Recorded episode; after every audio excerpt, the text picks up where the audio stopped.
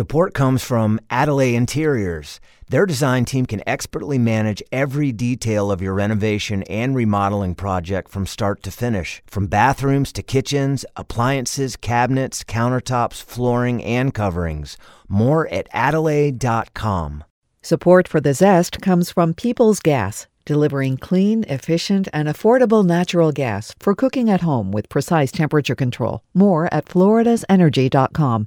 All oysters are different, right? Like every wine's different. A wine, the grape grows from a certain growing region. It has a certain characteristics of the soil, and so the same can be said of an oyster. Um, an oyster is a reflection of immediate reflection of the water body that it was harvested from.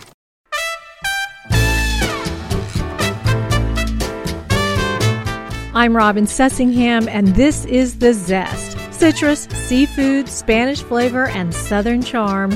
We're all about food in Florida. Support for the Zest podcast comes from Seitenbacher brand natural foods like muesli cereals, oils, oatmeal, energy bars, gluten free fruit gummies for the kids, organic coffee, and more. Available in supermarkets, health food stores, or online at Seitenbacher.com. In the last couple of years, the harvest of wild caught oysters has gone down by half.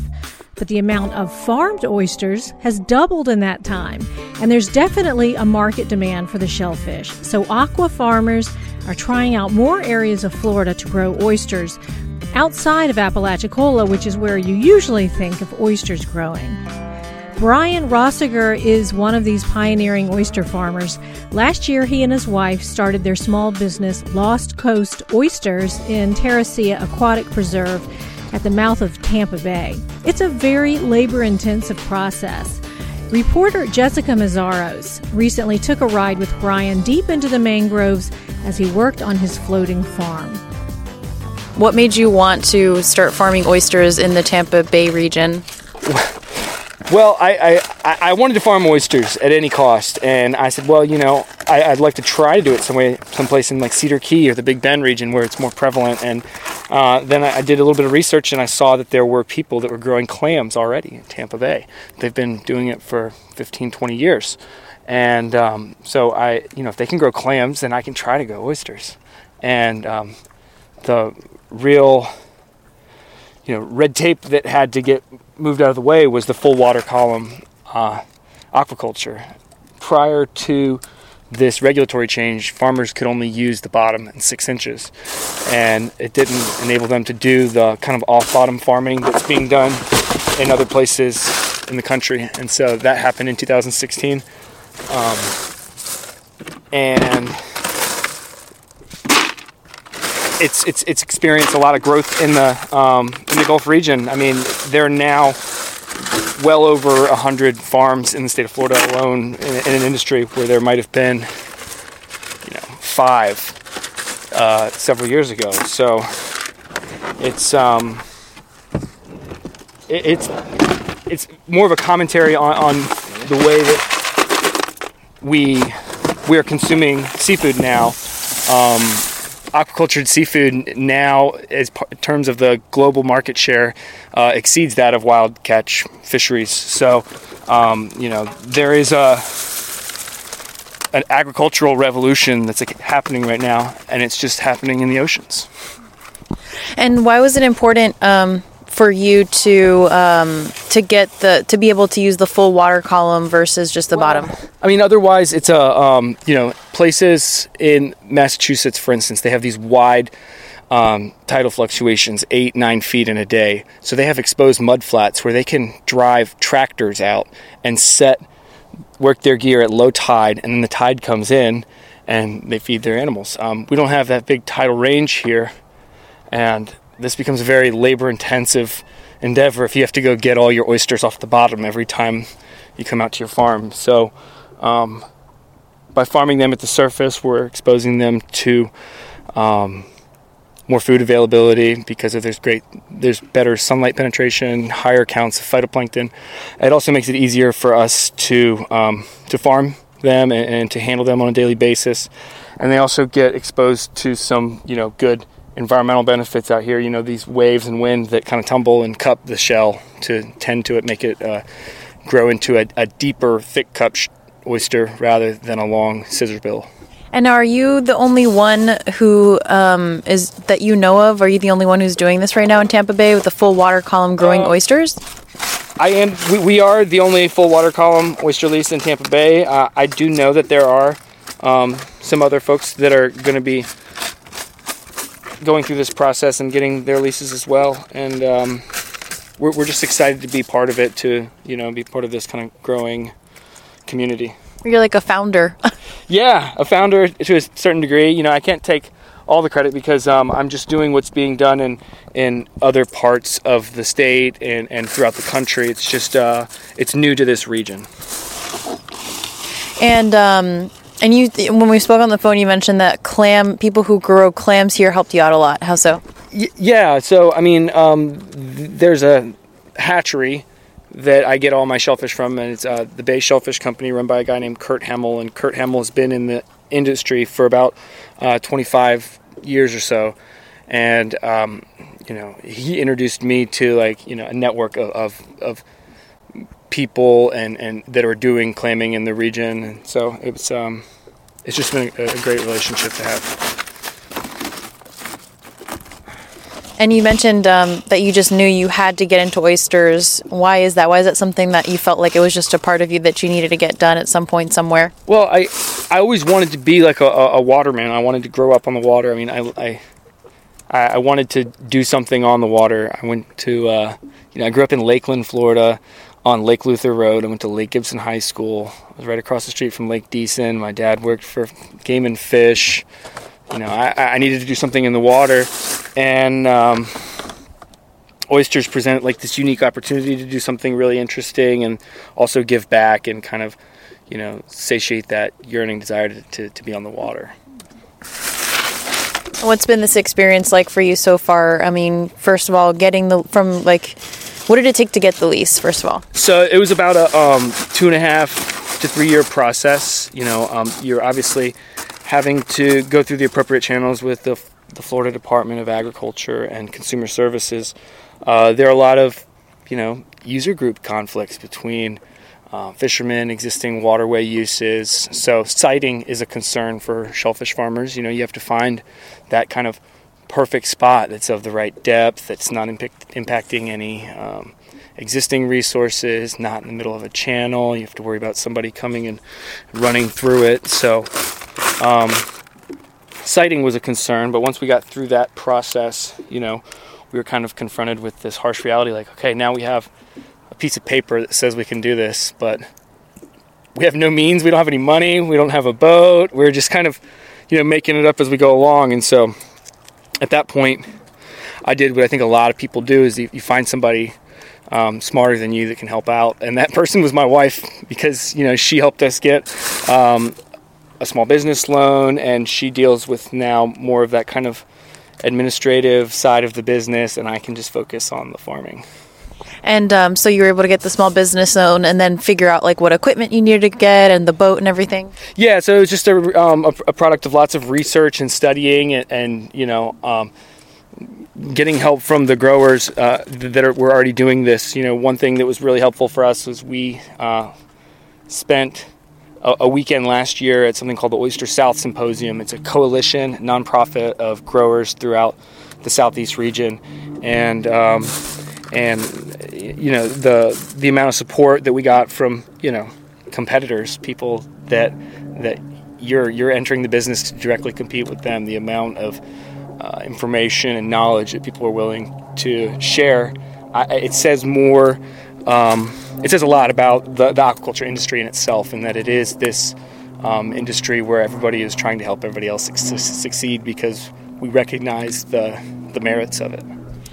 And what do you hope is the future of? Um, what do you hope that you're building here? Like you're in kind of in the front lines of, of oysters in, in the Tampa Bay area, and so I'm wondering, what do you what do you hope the future will, will look like here with oysters? So um, I, I know right now we're, we're growing for um, you know food consumption. Uh, we're farming them for, for the restaurants, but in the future I'd like to you know possibly look at, at, at restoration type work and see you know what we can do from the perspective of a farmer that grows oysters and how that you know fits into this larger picture of oyster restoration. I think that there's a lot of kind of um, misguided happy-go-lucky feeling out there when somebody goes and plants a big bag of shells somewhere and they say we created an oyster reef. It's like no, you created a bag of shells that one day might be an oyster reef.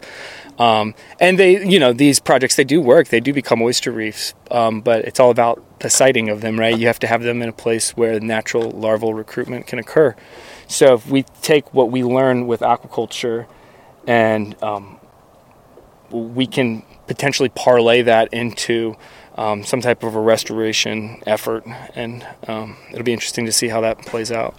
So it's not even just so like this is not even just about like food or an industry for growers. It's also an environmental question because you also had mentioned in our previous conversation that um, there's a stigma of the the environment uh, about the water quality in Tampa Bay. So what kind of stigma do you think you're facing, and also just kind of like um, showing a different side of the water quality here? So um, I, I, like to think about what um, aquaculture's role in water quality and as it, it, being part of the solution, right? Um, when we look at Tampa Bay, we know that the historic levels of seagrass uh, that we saw in the 50s, we've now surpassed that. We had some um, significant uh, setbacks from, you know, unchecked sewage and and uh, you know dredging and filling and the creation of all of these artificial islands that we did. Um, but all in all, the the health of the bay has increased dramatically. Seagrasses are at a population or a coverage now than where they were prior to the 50s. So the bay has made huge strides in, in improvements in water quality.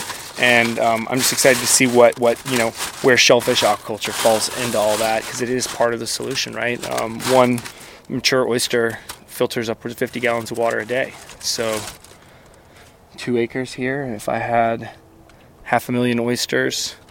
That's uh, 25 million. No, yeah, 25 million gallons of water a day. 25 Olympic swimming pools. And you mentioned that you might be planning on harvesting in April and May. I know you don't, you can't really tell how many you'll have, but like, what would be a good number for you? Like, what number would you be happy with in uh, harvesting? I would be happy if we brought like 30,000 oysters to market this summer. I think um, you know, we have a lot of things to learn from a perspective of growing. Um, we just want to we, we, we want to give it a shot and just see if it's viable. So in terms of like food and taste, so I know that sometimes these these break up, and well, can you just describe like how do you um, do you ever taste these, and what do they taste like? Yeah, so um, you know, I, I, occasionally when I'm culling these apart, one of them will break every now and then, and I'll taste them, and they're very salty. Our our growing uh, area here, salinity is about 30 parts per thousand, 28 to 30. So um, they have a really briny uh, punch to them. And um, how might that be different from other oysters? How how do your oysters taste compared to what you've had in the in the past? So um, you know they all oysters are different, right? Uh, like every wine's different. A wine uh, the, the, the, grape grows from a certain growing region. It has a certain characteristics of the soil, and so the same can be said of an oyster. Um, you know, if, if it, it, an oyster is a reflection of immediate reflection of the water body that it was harvested from. So, um, yeah, they're, they're salty here. So, how do you like to eat your oysters? Uh, just a, a little pinch of lime to kind of counterbalance it, and, and right down the hatch. No, no filter. And why is that? Uh, you know, it's just it's just the. I think it's the way that oyster was meant to be uh, consumed now. Doesn't mean I don't eat Rockefeller, I don't eat Tabasco from time to time, but uh, my favorite way to eat oyster is just raw on the half shell. And what is that? Um, for how? What kind of a flavor does that bring out? How would you describe that for somebody who's maybe never had it like that? Well, when you first put it in your mouth, you know, you get a little bit of the, the liquor, the oyster's liquor with it, and you get this like punch of brine like right from the sea and then as you chew and you bite into it it releases like this this sweet kind of texture of chewing the, the, the muscle the adductor muscle and you know after you swallow and you finish you know the finishing note it, it depends on the um, region where it was grown. You know it could be fruity nutty buttery um, minerally uh, the, the list of acronyms go on and our adjectives go on and on. And how do you think your aftertaste will will be like, or what is the, your goal? I think we're going to have some grassy notes. You know, we're surrounded by a lot of grass flats here. Um, also, there are a lot of mangroves around, so we might have some of that kind of taste profile. Um, it'll be interesting to see.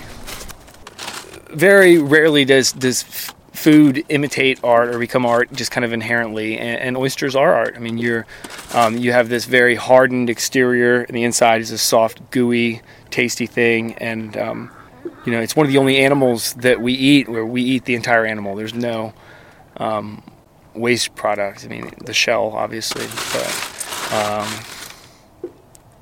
yeah, it's just a very un- uniquely visceral experience that, that you don't find a whole lot in our food universe. And do you feel like so this is your art project? Yeah, it, is. I mean, um, there are a lot of different things that you can do to these oysters to make them grow differently. Um, you know, like you can see on on this one here, it has this new growth of the lip of the shell, and by taking it and putting it through the tumbler, you're you're crushing off that growing that lip there, and you're encouraging them to grow thicker and deeper, so you can you know kind of bend uh, or, or, mold the shell uh, into growing uh, something that's going to have more meat. It's going to be um, more desirable on a plate. I don't know if you've thought about this, but do you um, do you hope that like your particular oysters will have a flavor, so when somebody eats this, they might be like, "Oh, that's Brian's oyster." Yeah, yeah. You know, I think that's part of the idea, right? Is is creating a brand, and um, you know, the long stigma has been that, that Gulf oysters are of a certain variety, and what we've found through this revolution that's happening in the southeast is that. Um, we have branded oysters coming out of Alabama. We have branded oysters coming out of the Panhandle that are um, have names like like uh, you know like Outlaw or Murder Point or Salty Bird that are on par with the the Wellfleets and the you know uh, Green Points and the ones that you're familiar with from the Northeast. So um, it, it, just shows that it's all in the um, the connotation of the word Gulf oyster, and it's not in in, in what the actual oyster is. Because if you focus on that, you can see that you can create, um, you know, a brand opportunity here as well. So can you just describe for, for those who can't see or know what you're doing, like what is different about how you're harvesting these oysters? Because you know they're floating. Like just kind of summarize your process of growing an oyster. What does it take?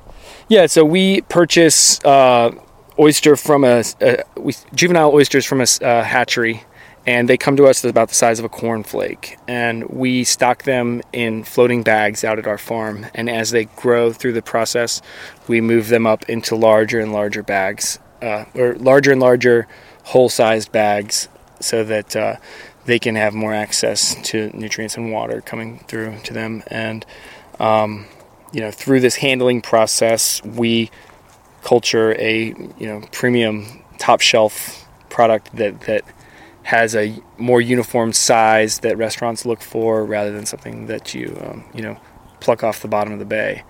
So they're floating around, and then you um, you kind of pull them out, and they're so they're like the size of a nickel right now. What do you hope the size to be when you? So we're gonna harvest them when they're three, two, one, right? Three inches long, two inches wide, and one inch deep.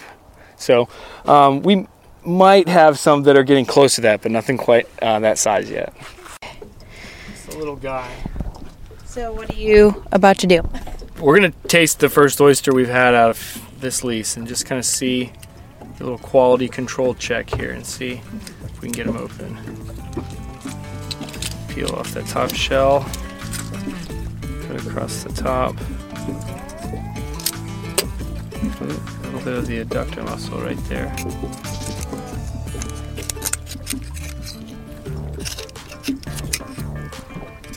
Bon appetit.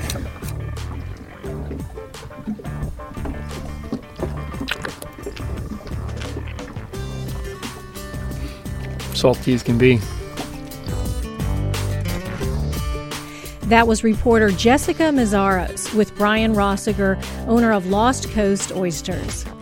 We've got some pictures of Brian and the oysters on our website, thezestpodcast.com. And while you're there, check out our collection of Florida centric recipes like a whitefish ceviche with avocado, mango, and tomato.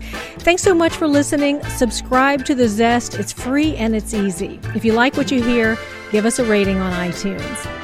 I'm Robin Sussingham. Dalia Colon and I produce The Zest with help from Megan Trimble, Mark Hayes, and Craig George. The Zest is a production of WUSF Public Media.